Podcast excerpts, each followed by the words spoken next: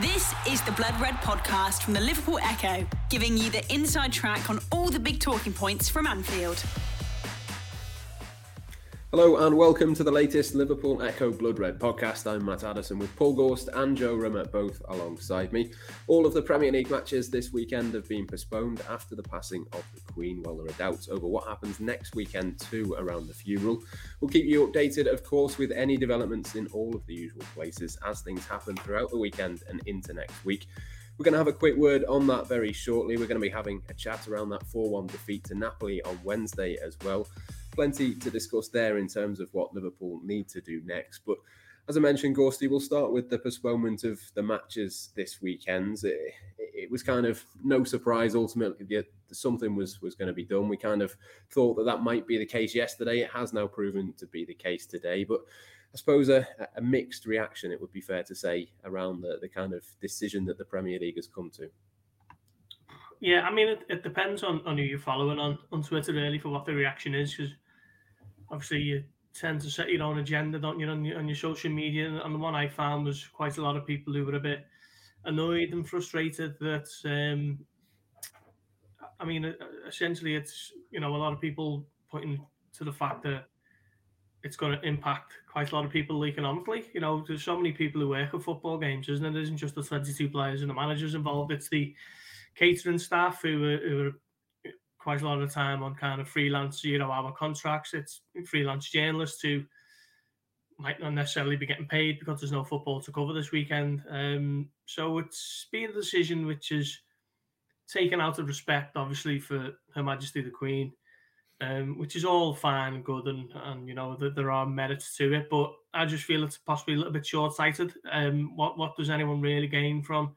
there being no football this weekend. Uh, they could have had, um, you know, minutes applause or minute silences throughout the games across the entire football calendar, really, and really kind of cemented the meaning that the Queen was for a lot of people, not necessarily in, in the Merseyside area, I'd like to add. But um, generally, it just seems though it's a little bit of a short sighted decision. Um, I mean, it won't necessarily impact too many in, in terms of, you know, frankly, our desk.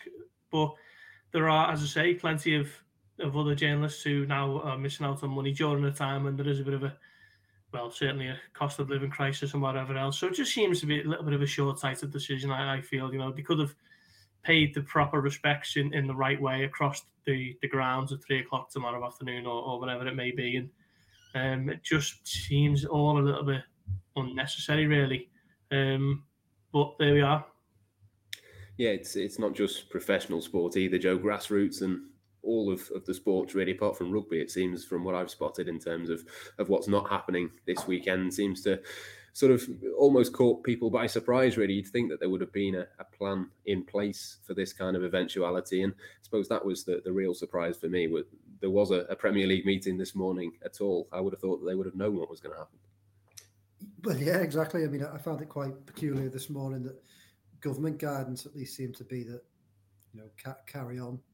Um, there's no, there didn't seem to be any sort of guidance from the government anyway to say football must close down. But yeah, I mean, I, look, it, it's difficult, isn't it? You know, to talk about these things. We do live in a bit of an island up here in Merseyside, and I think it's not something a lot of us feel that strongly about. And I don't want to sound insensitive um, because the Queen meant a lot to a lot of people, but I do find it peculiar that in sport we feel like we have to make these grand gestures of, you know, let's call the whole thing off. I mean, as, as Gorsty said, that there's a lot more at play than just 22 men on a pitch kicking a ball around. There's a lot of economic factors that go into it. There's a lot of people that work within the industry.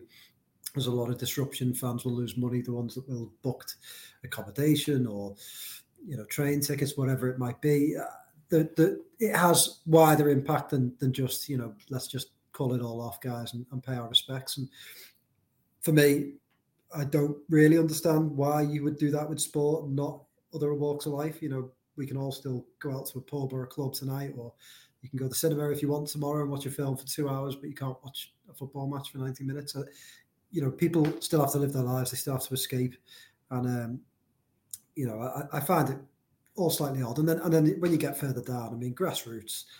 I mean, I, I think to be honest, I think that's pretty poor because uh, at the end of the day, you know, I know people whose seven, eight, nine year old children can't play football um, tomorrow or on Sunday or can't even train because because of this. And I, and I find that bizarre. You know, why why should it impact on a kid's health, mental health, uh, you know, enjoyment?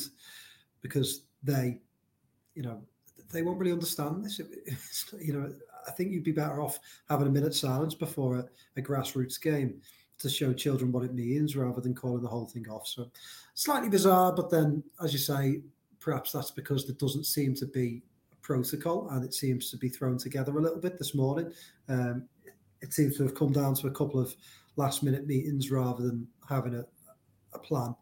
And, and look, you know, this weekend might be off, but the way things are going, so could next weekend. And then you're looking at a month without Premier League fixtures in a season which is already ridiculous because of so many reasons. Again, you know, I mean, look, this is perhaps going off topic a little bit, which is fair enough, but you have, you know, they laugh, don't they, long and loud at Jurgen Klopp, who, who complains about fixtures and forcing them in. But look, now you've got a season which is disrupted, and this is the reason why they shouldn't play every single midweek, every single week, because you need to have some wiggle room for things like this that happen. Um, so, so yeah, so um, it's all a bit bizarre, um, but you know, um, as I say, I, you know, I don't, I, am not, I don't want to sound insensitive because I'm not, and I, you know, the Queen meant a lot to a lot of people, and um, it's not, um, it's not fair to just completely be insensitive, but it does seem to have been a strange day thrown together, like you say, Matt.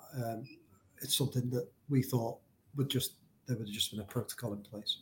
One, one of the things that has surprised me is the fact that there wasn't anything in place, Joe. Like you say, I mean, with with honestly the, the greatest of respect to, to the Queen, and um, she was a woman who was in the mid nineties. Um, would there not have been any private conversations amongst the powers that be in the Premier League to suggest a framework for the eventuality of, of her passing at, at some stage? Um, because when it even when it, it did happen, and it, you know, obviously, sadly, has come to pass. Um, just kind of reacting ad hoc to that seems very um, amateurish, really, of, of such a you know a, such a big body that is the Premier League. So they definitely should have at least had a, a private conversation about it, not necessarily strict to the letter guidelines that have been dispatched to every Premier League club.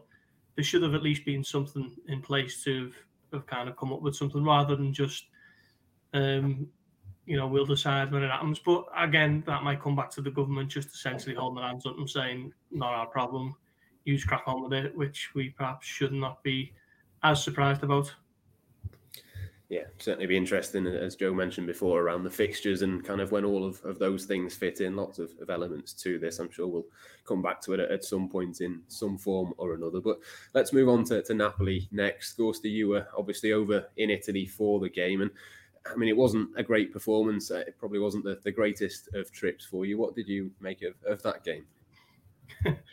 Where to start with this one? Um, just ruthlessly exposed, weren't they, Liverpool? They've kind of been maybe getting away with it here and there because the, the performances haven't been good, but they've been getting a draw here or there, or you know, even pulling out the fire against Newcastle, didn't he? But everything that was wrong with Liverpool's season all came home to roost against their uh, side who looked like a top class European team. To be fair to Napoli, a little bit of a new look Napoli. They've lost Koulibaly and Mertens and, and Insigne, and obviously Hamsik left a couple of years back, and they're kind of four big staples of the Napoli team over much of the last 10 years, and, and none of them are there now, but they've, they've re, rebuilt superbly by the looks of things. Absolutely put Liverpool to the sword, didn't he? There, there was um, there was no pressure on the ball whatsoever from the midfield. The high line got exposed as a result of it. Mohamed Salah was so far off the pace it was untrue. Fabinho had one of his worst games since Alexander Arnold. Defensively was was shocking. Um, I mean, just everywhere you look, Joe Gomez, so many individual errors from him before he was brought off.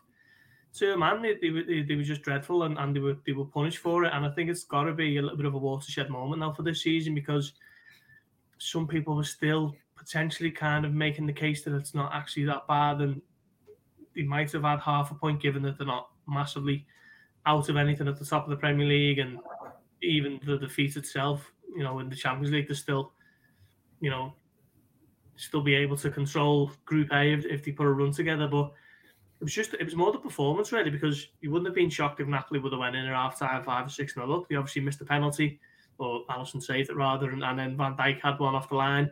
They hit the post 40 seconds into the game. Um, so it's it's got to act now as something there's a bit of a bit of a kick up the backside and a bit of a wake up call. Um, and we won't know, will we, until Ajax on Tuesday because of, of the game that's being called off, which in a perverse way might even help Liverpool just get back on the training ground and work on two or three or maybe even five or six things that they need to and uh, go from there. It's just a really horrendous night. One of the um, one of the worst performances in the Champions League under Klopp.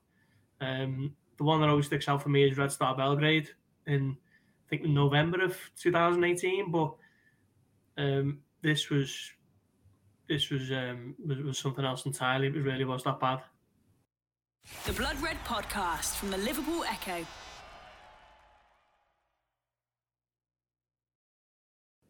Yeah, the, the Napoli fans, Joe, were obviously really happy with the, the performance and the result. The Italian media, you know, really enjoyed it as well. I think in terms of, of kind of how much Liverpool had been hammered by Napoli, but how how much did they impress you, or how much do you think was it a case of Liverpool were just so bad that you can't really read too much into that? It was it was more just a case of, of Liverpool were, were abysmal. No, I think I think Napoli deserve credit. You know, at the end of the day, they set out to expose Liverpool in, in certain ways. You know, the um, the forward, oh, oh Simham, Simhe. Sorry, it's awful. I'm sorry if he's listening. I butchered your name, but he, he, you know, before he went off injured, he ran the channels well. I thought he dragged Joe Gomez pretty much here, there, and everywhere, didn't he? And there was clearly a, a focus from Napoli to expose Liverpool's high line, and they did that really, really well. Um, so Napoli deserve tremendous credit. They've obviously started the season very well, and it showed. But I mean, first of all, some perspective. Top teams, we've seen it happen before. It'll happen again when Liverpool do get exposed because of the risky nature of their football. I think it can look particularly bad, and it can make players look. You know, I, I think Van Dijk looked out sore the night, as did Gomez. But because of the way they're you know, they, they're brave, aren't they? They play such a high line. They leave players isolated one on one.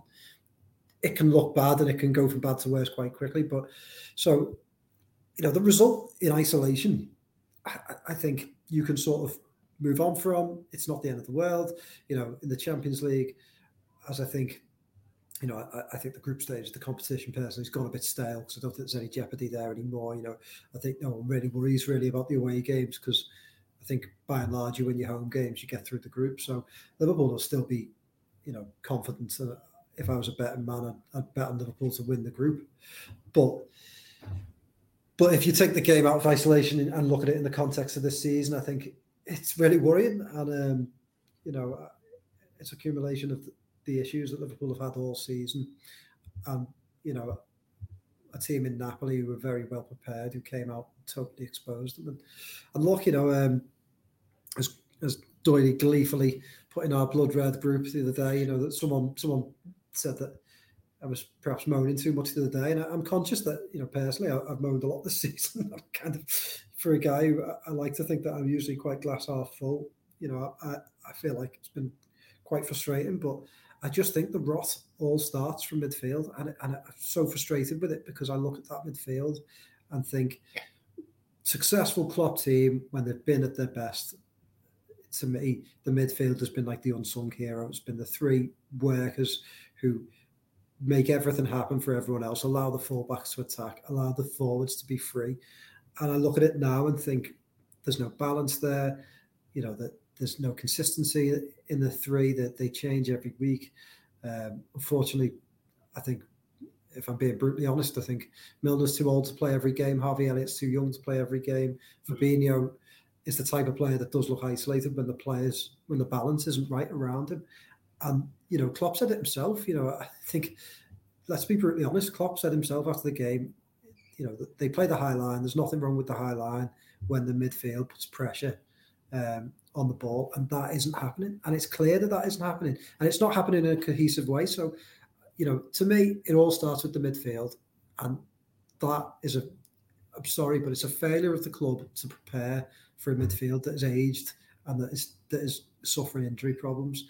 And whether it's the board in terms of the owners, whether it's the transfer department, whether it's a slight bit of stubbornness from Klopp, it's combined. And and I think you know there is a lot to be playing for this season, and of course they can get players back, and, and we know more than anyone that Klopp can get that team playing. It, it could happen in the next game. You know, it could all click and they could go on a ten game winning run and uh, make me and others look stupid. But I I don't think we can hide from the fact that that midfield needs it needed freshening up in the summer. I'd argue it needed freshening up the summer before, and it certainly needs freshening up next summer.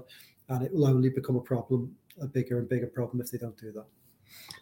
Well, just just, want to make the point, Matt, before you, you ask the next question. Um, Joe mentioned there about about Harvey Elliott, and I made the point for, for Elliott the other week on the pod saying, you know, people say, oh, he's going to be a player, and the only way you can kind of fulfill that is by playing and I almost feel like I'm I'm doing a U-turn on him at the moment because um,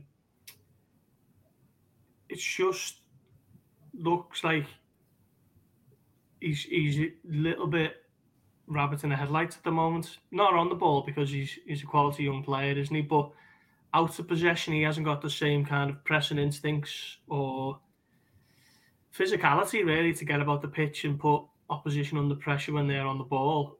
Um, so when the, when the team is struggling, it becomes difficult to kind of carry him to an extent because, um, like if you you look at if you look at Liverpool last season and, and he, he was starting games in midfield and you, you know he was looking like he was going to be a really exciting player and and he will be of course, but that was when everyone was at hundred percent, everyone was was playing really to a high level and they were just kind of looking to evolve slightly by you know, bring, dropping him in there and, and giving him a little bit of a run out and getting some minutes under his belt and watching him develop and um, developing around the rest of the team that was, you know, world class quality.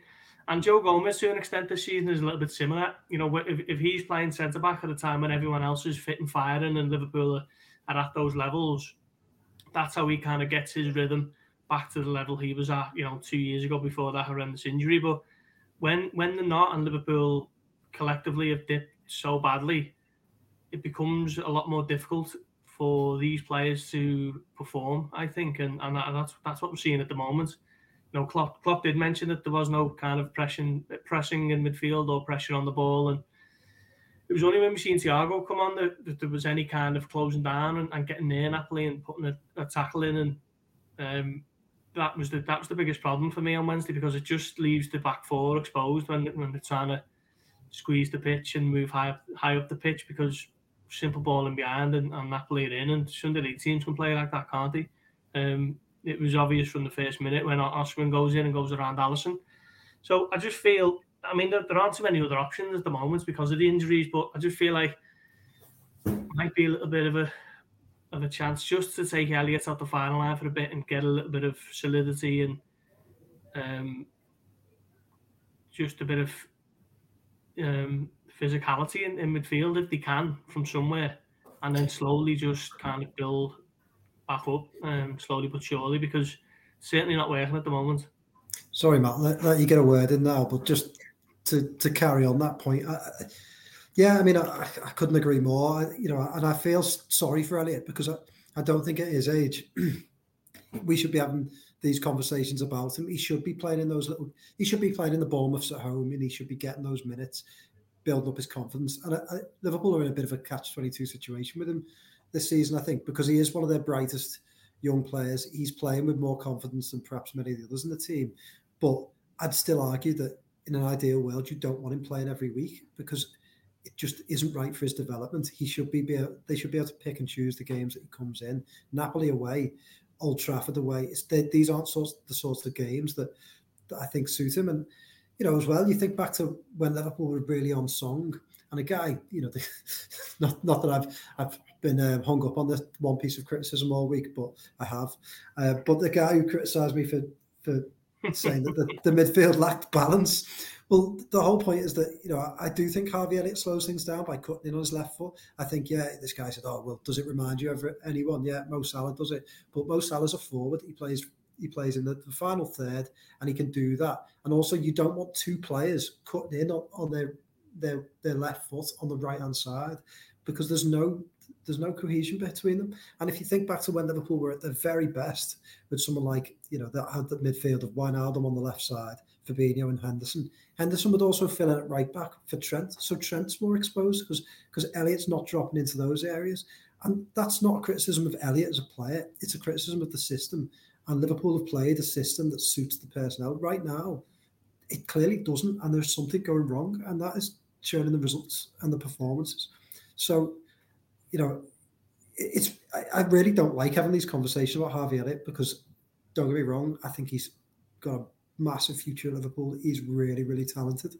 Um, but I don't think he quite works in this system because of you seeing it break down. Um, yeah, when you play Bournemouth at home, it'll look fine. But when you're playing in these trickier games, it breaks down. So, yeah, it's um, slightly difficult to talk about, but there you go. The Blood Red Podcast from the Liverpool Echo.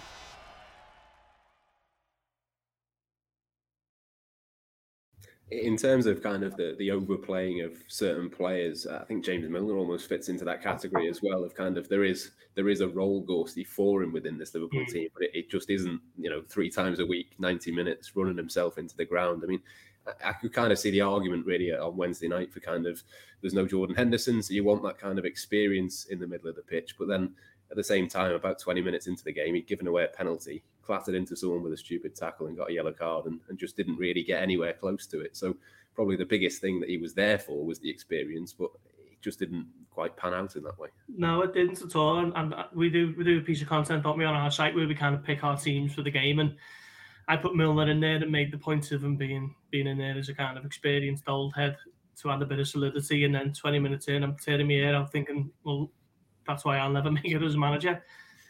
I mean, I made the point in the, the post match verdict that Milner um, just looks like what he is at the moment a player whose debut came 20 years ago. Um, and here he is starting games for Liverpool in the Champions League when they were finalists three, four months ago. So, yeah, there is a place for Milner in the squad. Um, it's coming on for 20 minutes here and there and seeing out a game and maybe giving others a little bit of a breather now and then, but it's not starting games in the Champions League away from home. Um, certainly not at a team as good as Napoli. But again, I suppose that comes back to the unrelenting injury crisis in midfield that just doesn't seem to ever end or ever subside.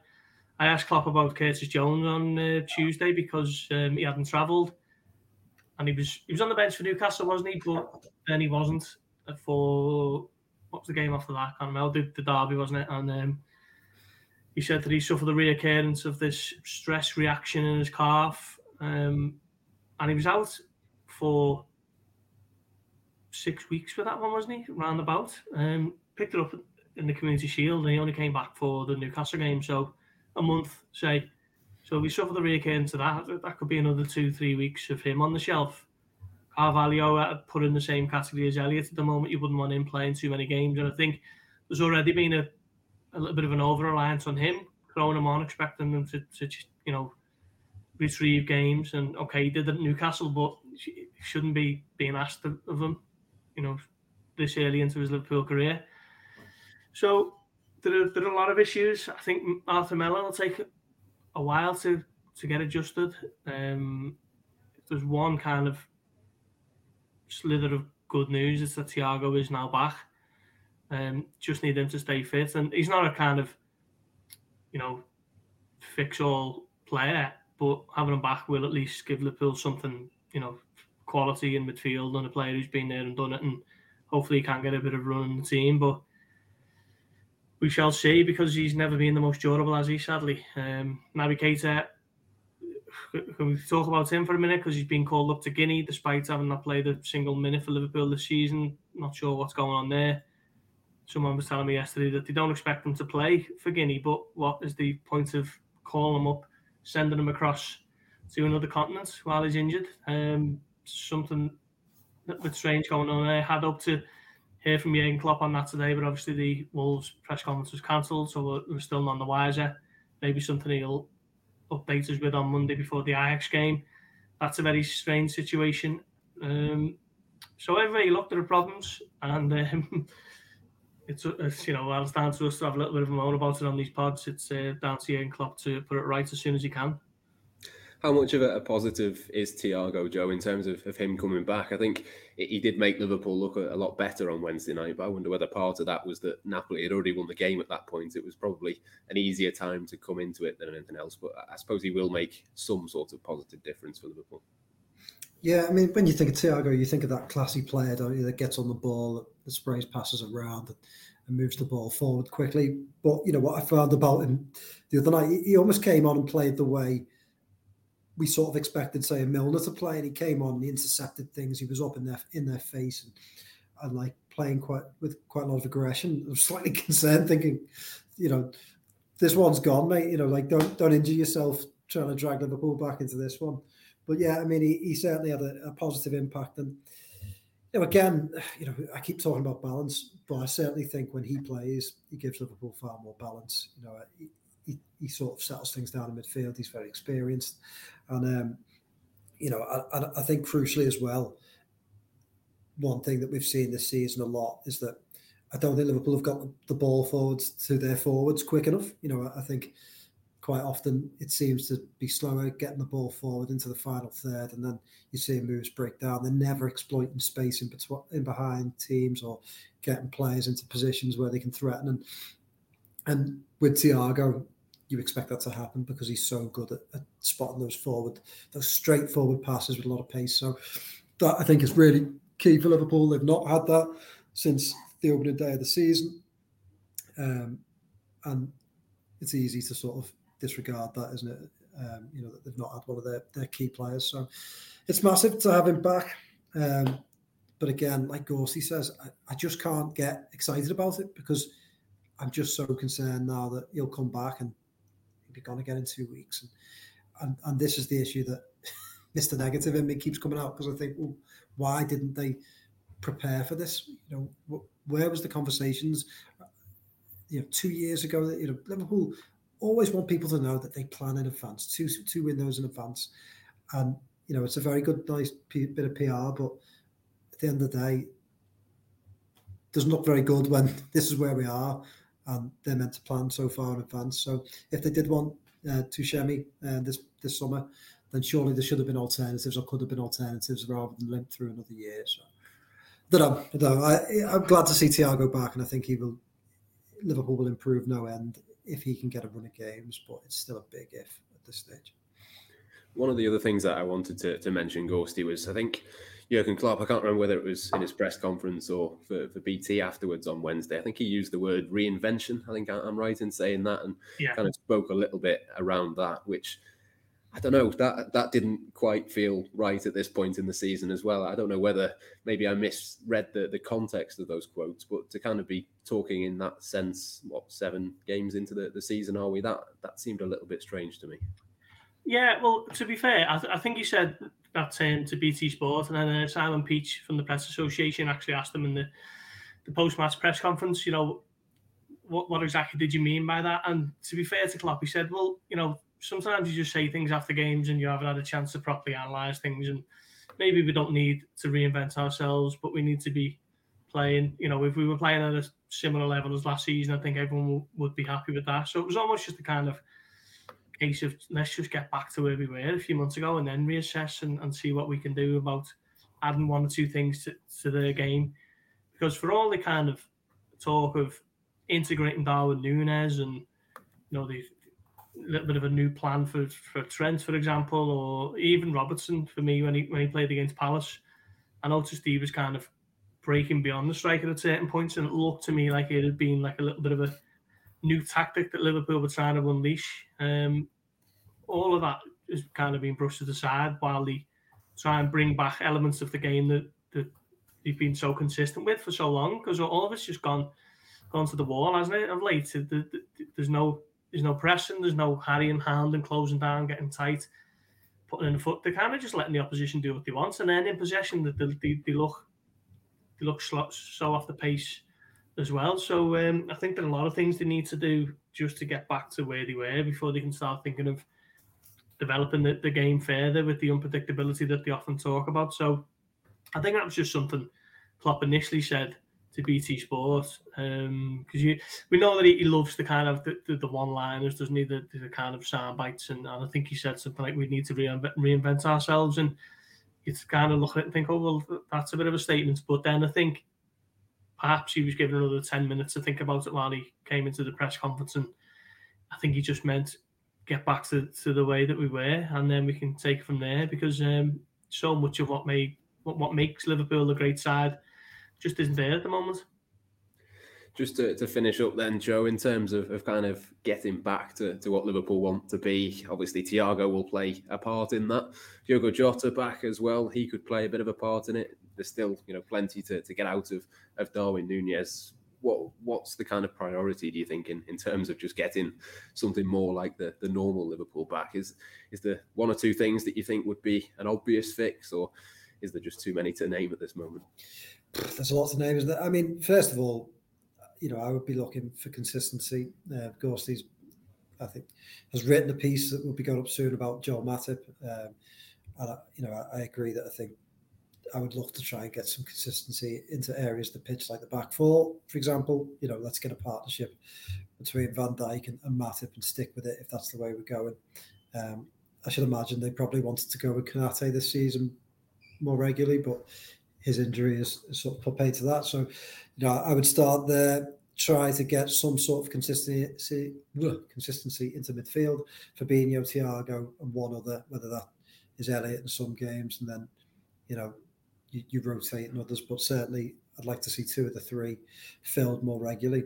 And then your forward line, you've got more options, haven't you? So, um, so yeah, I mean that, that's starting to look healthier now. Um, it'd be great if we could see Jota get back on the score sheet. Some slightly, I'm not massively concerned, but some slightly worrying statistics around Jota and his goal scoring record this calendar year. You know, obviously he had a good season last season, but the goals dried up a little bit towards the end. But then, so as they did for Salah, you know, I, I don't think really towards the end of last season it was only really Sadio Mane that was regularly scoring. So, you know, I think that's slightly that statistic is worrying, but it's slightly within context of what Liverpool have been doing in the last sort of six months. So, you know, I've no doubt that once Liverpool click, he will get scoring again. So, I mean, there's that. Personally, I wonder whether you know when Klopp thought about reinventing him, Liverpool, yeah, maybe it's not quite the word he was looking for, but I'd love to know um, whether there's some internal discussions about a tweak of formation in, in the longer term, um, and whether that, you know, because you look at the personnel they have now and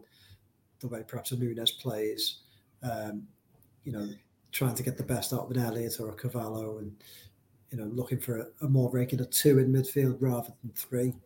Um, you wonder whether that could work with a, with a four two three one that sort of thing. But maybe that does that make the fullbacks less effective. I suppose these are the questions that Klopp will be trying to answer in training. So I, I wondered when he said reinvention whether it could be something more drastic like that. Uh, but but yeah, I mean, I, think the first thing is to just get consistency in certain areas, central defence, central midfield, and and obviously the forward line hasn't been quite as bad, but now they have options. But yeah, start there. Yeah, certainly plenty of things for Liverpool to be working on this weekend, but no game.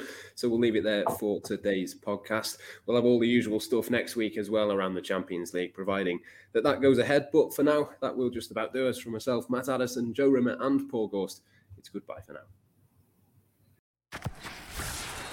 You've been listening to the Blood Red podcast from the Liverpool Echo.